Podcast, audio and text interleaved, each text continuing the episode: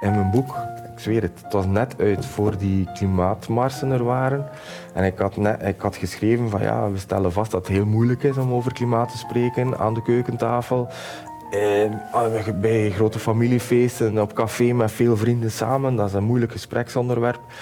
En, uh, en dan komen die spijbelende klimaatjongeren en bang, dat was plotseling talk of the town. En dat was de eerste keer in de geschiedenis. Eigenlijk is dat wel straf dat dat nu pas, pas is. En dat is alweer ook iets dat... Ja. Je ziet de dingen veranderen. Uh, je ziet de dingen op dat vlak ook veranderen in de goede richting. Maar de vraag is altijd weer, zal het op tijd komen? Je gaat zo meteen luisteren naar het gesprek dat ik heb gevoerd met Pieter Boesemare. Uh, Pieter Boesemare is historicus, um, gespecialiseerd in prehistorie en in klimaat. En het is voor ons heel interessant om iemand vanuit een historisch perspectief over klimaat te laten spreken. Wat vond jij van het gesprek, Tom? Eh, ik vond het grappig dat hij, hij was een beetje verkouden en hij zei achteraf van um, amai, ik, ben, ik heb helemaal niet helder verteld, terwijl ik net aan het denken was, amai, zo helder dat die man vertelt. Allee, of zo, ja, hij, hij schept gewoon heel veel duidelijkheid en nuance in heel dat klimaatdebat. Um, moet ik zonnepanelen leggen, uh, wat met kernenergie, moet ik een warmtepomp installeren, super praktische ja. Kennis. Um, wat ik zo, ja, en, en een feit per tien seconden aan bijleren was of zo, vind ik de max. Ja, ik, ik heb ook ontdekt een uh, hoofd van bijzaken onderscheiden. Ja, ja. Dus, dat is een levensmissie, hè? Ja, hoofd van bijzaken, daar komt het eigenlijk ja, maar neer. Het, doe het wel. Het doe het wel. Ja. En maak het waar. Oké. Okay. Ja. Nee, ik vind dat juist tof dat er, keer, uh, dat er ook nog iets bestaat dat tijd neemt. Anders, uh... Ja, ik kom er niet veel tegen, hè? Nee. het, is, altijd... Als er soms een keer uitgenodigd wordt voor een interview, dan ja, denk je, oké, het zal daarover gaan. Ik bereid je van alles voor. Dat, en, dan achteraf, oké, okay, dat is misschien 5% gezegd heb van wat je dacht dat belangrijk is. Ja? Maar ja, zeker. Ah, ja, als je drie, drie minuten krijgt. Of je op den duur voorspellen wat dat ze gaan... Wat dat ze nodig hebben, zo? Dat ze willen? Ja, een paar codes, hè. Ja. ja. En dat is eh, ook altijd maar één voorbeeld van iets. Terwijl je soms drie, vier voorbeelden moet geven om een genuanceerde verhaal te brengen. Ja, ja, ja. Um, Zo'n zo zaken. En ook, je weet, dat je nooit meer dan twee zinnen, maximaal drie zinnen kunt, kunt zeggen of je wordt afgebroken en je krijgt direct een nieuwe vraag over iets totaal anders soms. Ja. Maar ja, ik versta ik hen ook. Het is, het is lastig om te luisteren. Ik weet ook uit allez, professioneel dat de spanningsboog van iemand om te luisteren acht minuten is. Hè. Ja. Vanaf acht minuten heb je sowieso een dipje. Wat doet het dan als je lesgeeft? Ah, daar reken ik mee houden. Om de acht minuten? Ja, ik nu niet per se naar mijn studenten, maar ik, ik, vertel het wel aan hen. Als zij moeten lesgeven aan pubers, en pak, maar dat, is, dat is maar drie kwartier, zo'n lesje. Dan kun je dat wel zo indelen, dat je daar rekening mee houdt van, kijk, luisteren acht minuten, dan doen ze iets actiefs. Dan een vastzettend momentje en weer ja. hetzelfde stramming. Ja. Maar je hebt geschiedenis gestudeerd, toch? Hè? Ja, ja. Waarom? Waarom? Omdat dat super interessant is. Ja? Je leert hoofd van bijzaken te onderscheiden. En dat is net wat ik vele anderen verwijt. Is de, allez, verwijt. Wat ik vaststel dat veel anderen niet doen, is net in die kwestie, klimaatkwestie, een duidelijk onderscheid maken tussen hoofd- en bijzaken. Cruciaal om te komen tot een, uh, tot, tot een breed draagvlak. Zeker weten. Want hoe meer je erbij sleurt, hoe meer mensen je ook potentieel van je gaat afstoten.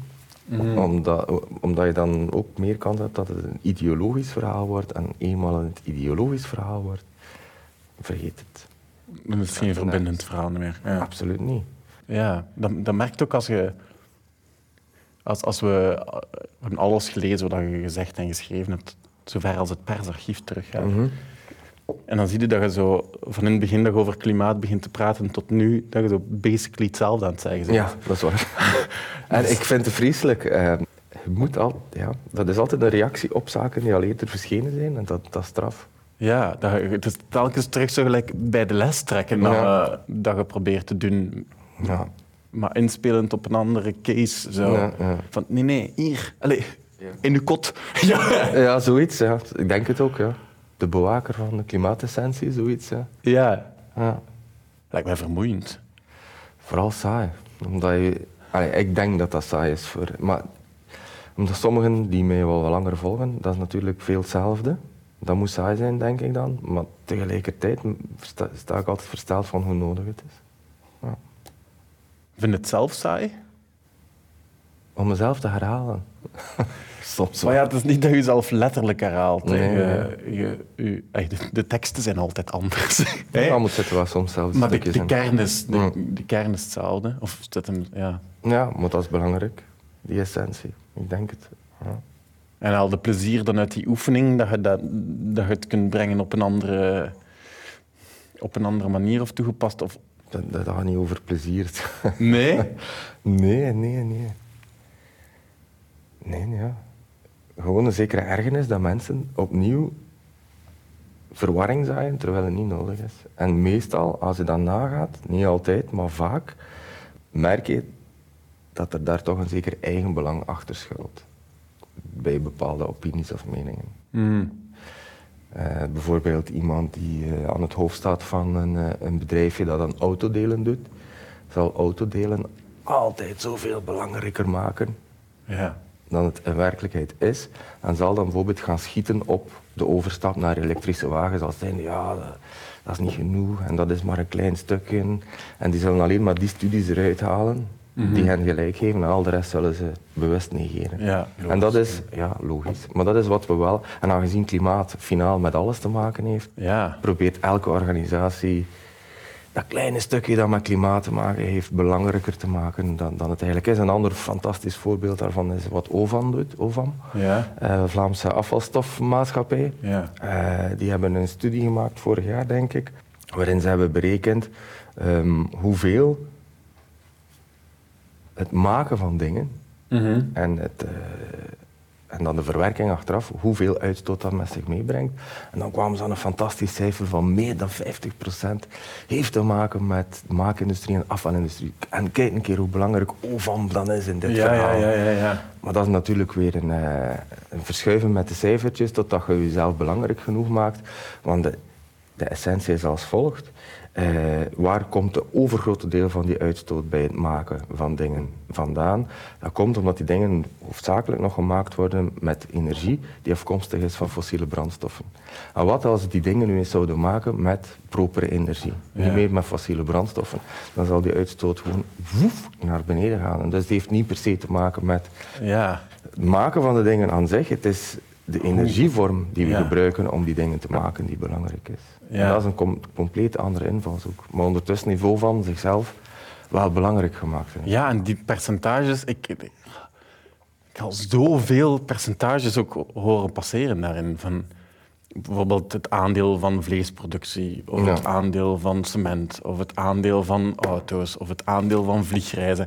En ik denk, mocht ik al die percentages optellen, dan duizend duizenden procent Ja, of zo. Absoluut, absoluut. ja. Ik denk, hey, Net, net wat ik zei, omdat elke organisatie zichzelf probeert belangrijk te maken binnen het verhaal en dan alles, alles dat maar een klein beetje met, hè, met, met hun sector te maken heeft, gaan ze die percentages daarmee aandekken en dan woef, je zo een opgeblazen geheel.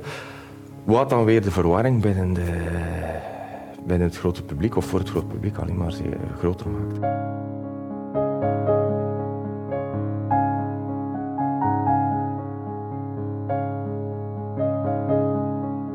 Maar dan spreekt er nog niet over zo de honderden lezingen die, die je zo aan het geven bent om het ook te brengen. Ja, maar dat is het leukst van al. Hè. Dat, Ja? dat- ja, ja.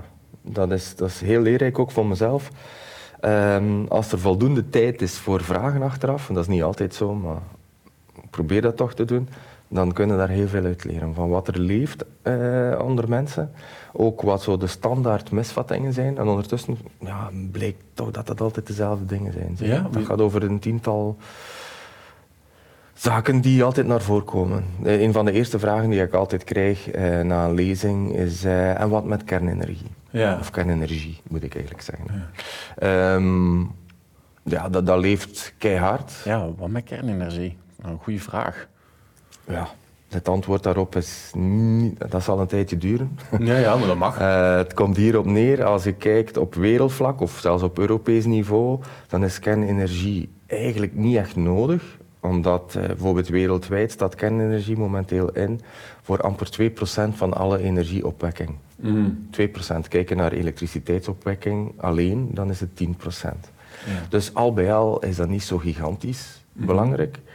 Uh, maar de zaken veranderen. Uh, en waarom is het ook niet, niet zo'n probleem? Omdat je eigenlijk er is meer dan voldoende aan hernieuwbare energie op wereldvlak en ook zelfs op Europees niveau om alles daarmee te dekken. Je hebt in principe dus geen kernenergie nodig. Maar de zaken veranderen als je dan naar een lokaal niveau gaat kijken. Bijvoorbeeld naar België, waar je met veel mensen uh, leeft op een kleine oppervlakte. En die mensen hebben dan ook nog een keer heel veel energie nodig. Mm. En dan zie je dat de hernieuwbare energiebronnen voor ons land ontoereikend zijn om ons alle nodige energie te geven. En dan uh, zou je eventueel kunnen denken aan de inzet van kernenergie om dat tekort daarmee op te vangen. Omdat dat natuurlijk een, uh, een koolstofarme energiebron is. Ja. Maar als dan kiezen op welk niveau dat je kijkt, dan kijkt je... Ja, dan kun je, dat is ja, per regio moet je kijken wat, wat dan al dan niet nodig is. Maar dan heb je de volgende vraag die zich stelt.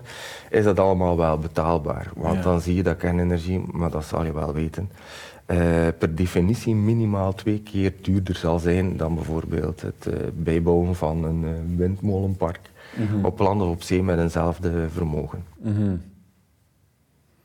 Ja, dat, zo, dat daar zo antwoorden op zijn. Je vertelt dat nu en dat klinkt zo simpel. Dat is in C is dat simpel, ja. En wat, wat ook nog... Allee, er zijn nog andere zaken die in het nadeel spelen van kernenergie. Alleen, niet alleen de kostprijs.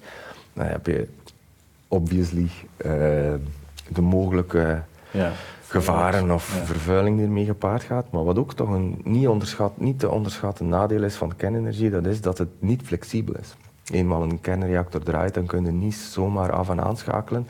En in de energievoorziening van de toekomst is dat toch wel een, een, een groot probleem.